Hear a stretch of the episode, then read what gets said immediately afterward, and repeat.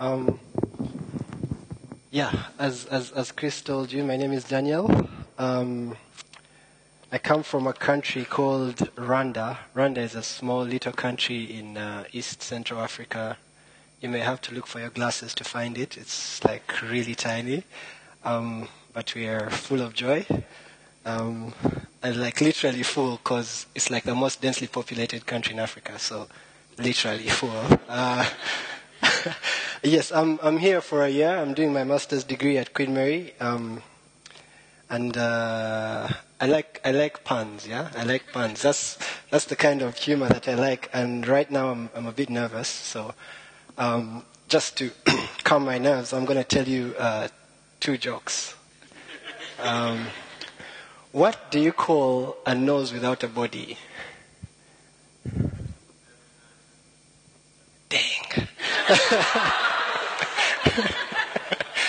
You get it, yeah? I mean, okay, it's much funnier in Africa because guys don't know English that much. So, so it takes a while for them to get it. They're like, nobody knows. Okay, cool. Why do English teachers have the best relationships? Because their love is intense. I got you on that one. Anyways, so my family come from the northern part of Rwanda, southern part of Uganda, and historically we are cattle keepers. And my dad's dad and his my ancestors all used to look after cows. And my uncle told me a story about my dad's kids. There was 12 of them, eight boys and 4 girls.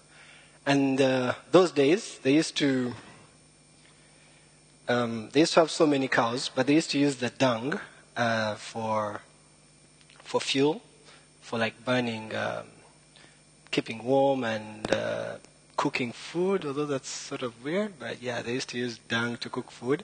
And so the way they used to do it is like they would collect, every day they would collect like a heap of dung and then let it dry, and then when it's dry, that's when they would use it as fuel. So they had these heaps of dung around their compound. And they had this game where it's sort of a you sort of chase someone, but if he's standing on an anthill or on a heap of dung, he's safe, and then he can sort of release the guys that you've caught by tapping something. So it's a lot of run here, run there. And one day they're chasing themselves around, and my dad, I guess I get a lot from him. He was not very sporty. He was not very fast, and he was as skinny as I am, as tall as I am. That's why there's hope for me that someday I'll gain weight. That's a story for another day. So he's running from his brother and sees this nice heap of dung and is like, yeah, my savior is here. So he jumps both feet so that he can land on it and be safe, because this was like right behind him. But what used to happen is that these things, they drive from the top, going, you know, yeah? You see the picture? Yeah? So it looks very dry, and he jumps on it with 2 feet, and you guys know that hymn, all other ground is sinking sand. It just, you know, sinks both feet into the heap of dung, yeah? When my uncle told me that story, I sort of understood why I've never seen my mom give him a foot rub. But it's yeah, it's gross, yeah. But do you guys know that Christ was actually born in around, you know, dung, right? Yeah. If you think about it, sometimes we forget that a stable, a kraal, is where these animals like live and do everything, and it has to be smelly, it has to be dirty, and it was not a very pleasurable place. And that manger where his mom laid him was not the place that any mother would like to lay their child. Yeah, I don't know how many of you are mothers, but before I become a dad, I need to make sure at least my child is not laying in there, you know. But it happened, and there's a video I want us to watch, and I want us to keep this in our minds as we're going to talk about, the manger and what we can learn from the character of God and what God can speak to us through this simple, wooden or whatever piece of, thing that Christ was laid in. Can you just see that? And I want you to...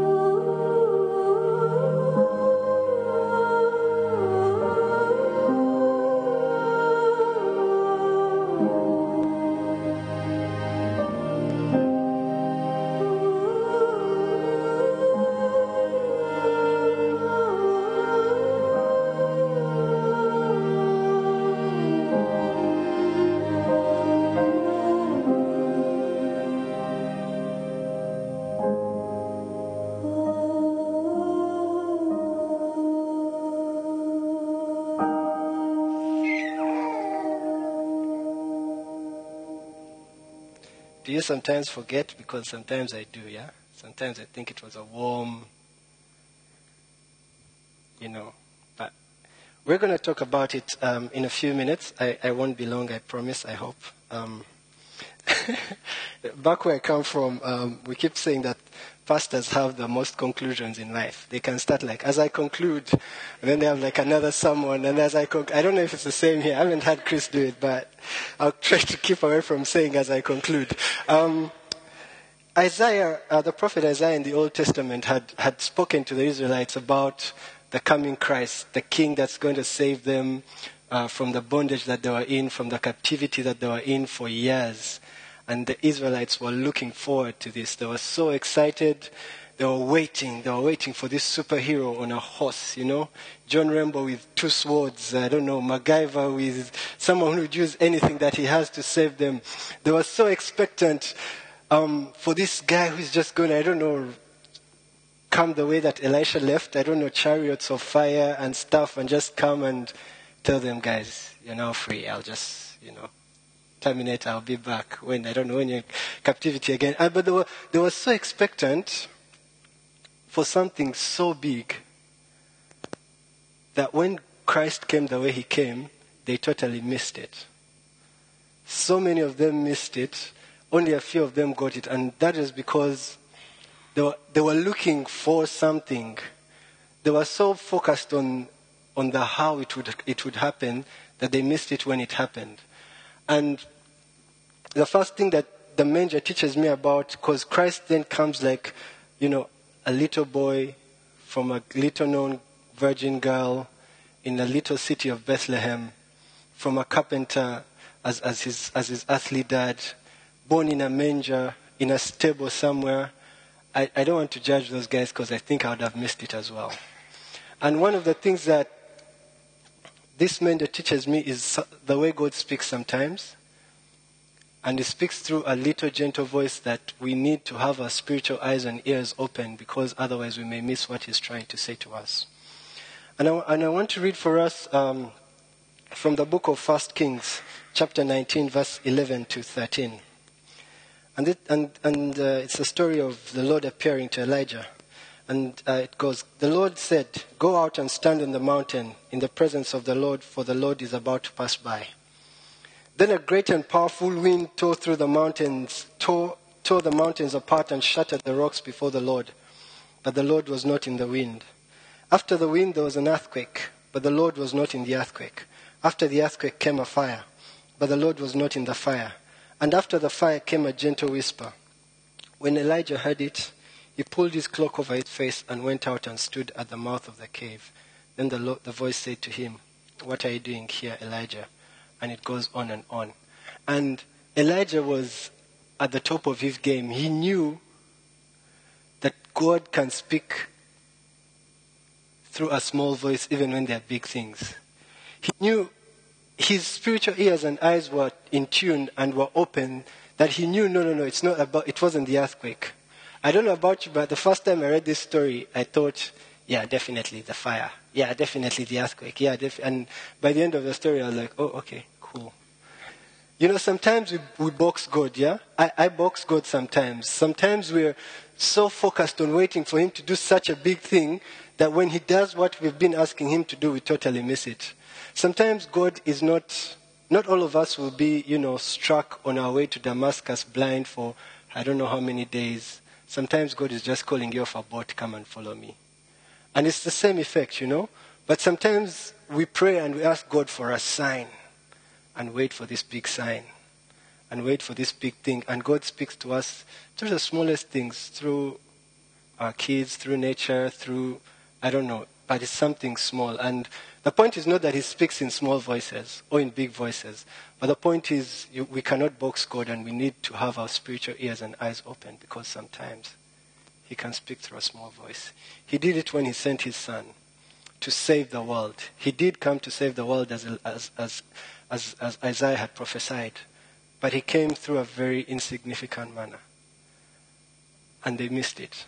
I hope and I pray that we shall continuously ask God to help us, enable us, keep our eyes and ears open, so that when he speaks to us, we will not miss it. Amen. And I was supposed to read for you the way that Christ comes in chapter 2, verse 7 of Luke, but I think, you know, you already know it, so. How many times, I wrote something that I'll just say to you, and I think I had said it already. How many times have we missed what God is saying because we are waiting for an earthquake and a fire, for a James Bond or a Terminator, and yet God is speaking in a gentle whisper and sending a cute little baby boy to save us? May we not miss it when he does. Amen. Secondly, the stable. As we saw in the video, it was not a very pleasurable place. It's a dirty place. It's a smelly place. It's a dark place. Obviously, it's a cold place. I don't think the stable had heaters. I don't think, hey, guys, come to think of it, I used to think I know what cold is until I reached London. now I can actually preach this message with like to guys who understand what it means to be cold. And yeah, wow. No, I was like a friend of mine who was saying, now I know why these guys, like, I know why Europe is like rich and Africa is poor. It's like, for us, life is good. Like, you don't need clothes. You just put on something little and you're good. These guys have to work to keep alive. Besides the point again. It was dark. It was cold. It was smelly. I mean, it's a place where animals live. And this is where Christ is born. And Philippians 2:7, I want us just to read Philippians 2:7. It says, but he made himself nothing, taking the very nature of a servant, being made in human likeness, and being found in appearance as a man, he humbled himself and became obedient to death, even to death on a cross. Therefore God exalted him to the highest place and gave him the name that is above every name. You know, when we read this verse about God, about Christ laying down his majesty just to come down for us, laying down his equality with God, laying down his riches and everything, his comfort in heaven and everything just to come down for us. Sometimes we have to think about it through the manger. He actually came to the bottom, like he came to the worst place on earth just for you and me. And I like the song that we were singing. That was a bit reckless, yeah? That is like reckless love. Like, how do you leave all this just to come just for you and me? And what the manger is speaking to us today, and I felt like God was telling me that sometimes we've done stuff and we feel like we're too far from God. We feel like we're too dirty. We feel like we're too ugly. We feel like God cannot accept us. We feel like there's no way for us.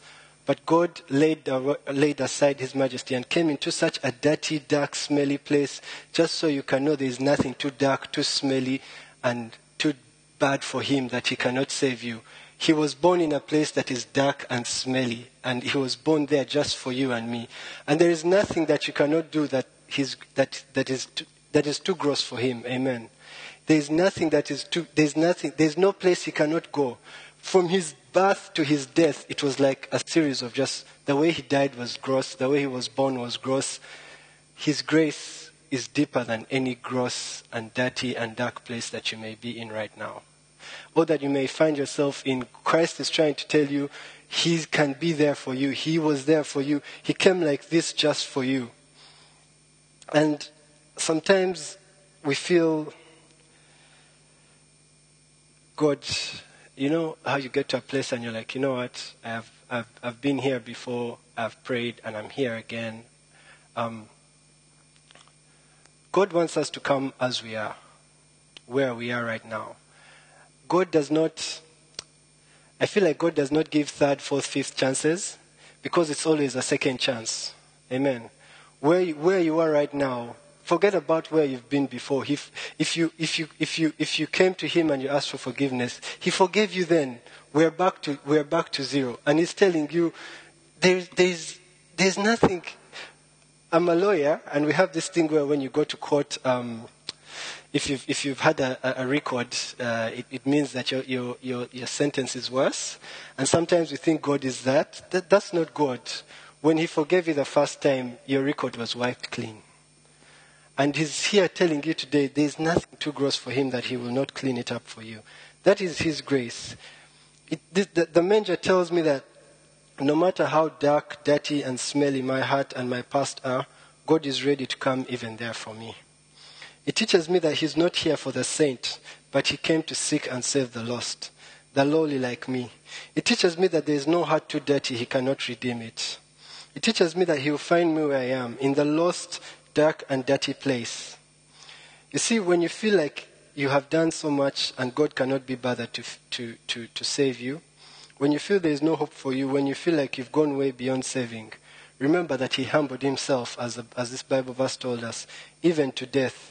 He gave up his glory just for you. So no matter what pit you're in, his grace is deeper. No matter what darkness you're in, his light can shine through. No matter where you find yourself, he'll find you there. His reckless love, amen. His reckless love will find you. This manger teaches me his love is reckless. This manger teaches me his love will give up tear down every wall, tear down every lie. I loved that song, his love. That is his love, amen. And every time we think about this manger as we go into Christmas, may it remind you of that. And the third thing that this manger teaches me, and which is a happy thing, is about the redemption of Christ's birth. The redemption that Christ brings into our lives when he's born. You see, this manger was a little place in a little town of Bethlehem where cows and sheep used to live. Probably no one cared about it. Everyone just used to walk past it. It's probably somewhere far away from the inn because there's a smell and something gross. But Christ is born here, and in a few minutes, in a few hours, this is a place where there are kings that are coming, and there are shepherds that are coming, and there are angels that are coming, and it becomes a place with a lasting... We're talking about it today, many thousands of years later. It becomes a very significant place for everyone that calls himself a Christian. This little insignificant manger becomes a place of significance for our stories of everyone in this room. And that tells me when Christ comes into your life, he changes what you feel is insignificance and he makes it significant. Amen. When the Bible says that he sits us with kings and he dines us with kings, this is exactly what it means, that God raises you out of the dust. He raises you out of being a nobody and makes you someone. To know that you're a child of God, that salvation changes you. And I want to give you a real story from my grandmother's days. My grandmother got saved. I'm a third-generation Christian. My grandmother got saved in the 40s, and this was during the time, I don't know if any of you have heard of a revival that took place in East Africa, and quite a number of people got saved there. And what happened is that these were people who were still living in, how can I put it? the stereotypical Africa, yeah, the Africa that most people think is Africa. But you guys should go to Africa. It's not what is put out there. But they were still living in this early. They used to just look after cattle. No one used to go to school. They were probably just putting on a few bucks and skins. And when the missionaries brought Christ, the first people who accepted Christ, their lives were changed. Yeah? And not only spiritually, but even physically. These were the first people who started being clean. These were the first people who started sending their kids to school. These were the first people who started looking after their health. You know, they gave up taking local brews and smoking local cigarettes. And that was because they knew who Christ is to them and what Christ can do to them, and that their body is a temple of God, and that they have to, you know, train up their kids. You know, if you look even today, many of the people that are in government and successful businessmen, these are all children of people who gave their lives to Christ. Because when Christ comes into your life, he does not leave you the same.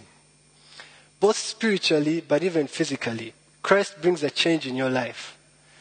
Christ redeems you and makes you a place where communities come.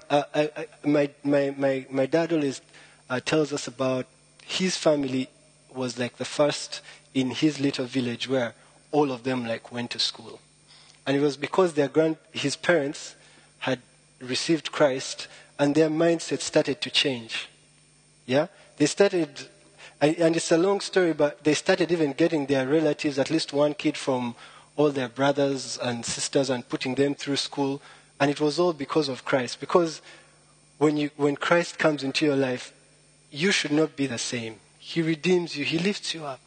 When you're in a dark place, Christ comes into that dark place and walks with you. And I don't want to make it sound like today you're in a dark place, tomorrow you're good. No, that it could happen, but that may not be what would happen. But Christ is there to change your situation. Amen. And this manger becoming a place where social classes just were out of the window, with kings there and shepherds there and angels there and heaven and earth colliding there, just teaches me that God, he gave up his glory in heaven for our stories. He gave up his majesty. He gave up his glory for our ruins, so that he may take our ruins on him and give us his glory. Amen. And whenever you look at this manger as we go through Christmas, may you remember that Christ has beautiful exchange. He takes away ashes and gives you beauty. He takes away ruins and gives you glory. Amen. And I'm going to conclude, like really conclude, by saying some of these things, they don't make sense if Christ doesn't make sense to you. And all this stuff starts with your relationship with Christ, and our relationship with Christ, and my relationship with Christ. And Europe, UK, London has thrown Christmas on me. I was like, oh, it's November, Christmas lights. Oh, these guys just like, you know. Christmas should be about Christ. I hope it's about Christ for you this Christmas. Not just about decorating and shining. And as you ponder, there will be Christmas services and there'll be people talking about Christmas. But as you go through this season this year, I pray that there will be Christ that you're celebrating in your life. Back home, these Rastafarians every year, they come together to celebrate the life of Bob Marley. And they, you know, sing his songs and they have a blast. And it really is a blast. It's fun. But there's one problem. Bob Marley is not there. And no matter how much fun they have, at the end of the day, I don't even know who cuts the cake, but Bob Marley is not there. I hope that will not be Christmas for you and me. I hope each of us will take stock of our lives and see, is Christ really there? Sometimes, at least for me, I've gotten lost in coming to church every Sunday, serving in church every Sunday. It becomes routine so much. You've been there so much, but you realize somehow you lost the point on the way. I hope each of us this Christmas will take stock of our lives, remembering the manger, remembering what it can teach us, and remembering Christ. Amen.